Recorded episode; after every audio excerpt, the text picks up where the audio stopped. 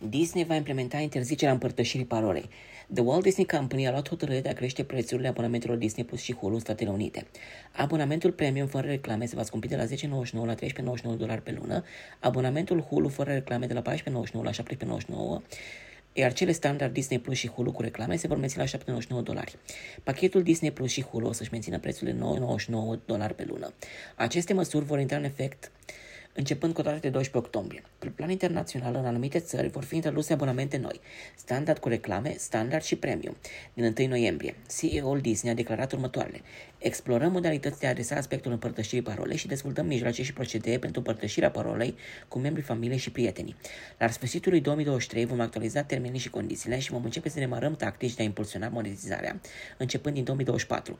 Avem datele complete în privința aspectului de împărtășire a parolei și pot spune că sunt niște cifre semnificative respective. Nu avem un număr exhaustiv al viitoarelor potențiale abonamente generate, odată ce procesul de interzicere a împărtășirii parolei este pus în practică. În decursul anului 2024, una dintre prioritățile noastre va fi creșterea oportunității de a ne extinde capacitatea volumului de abonați.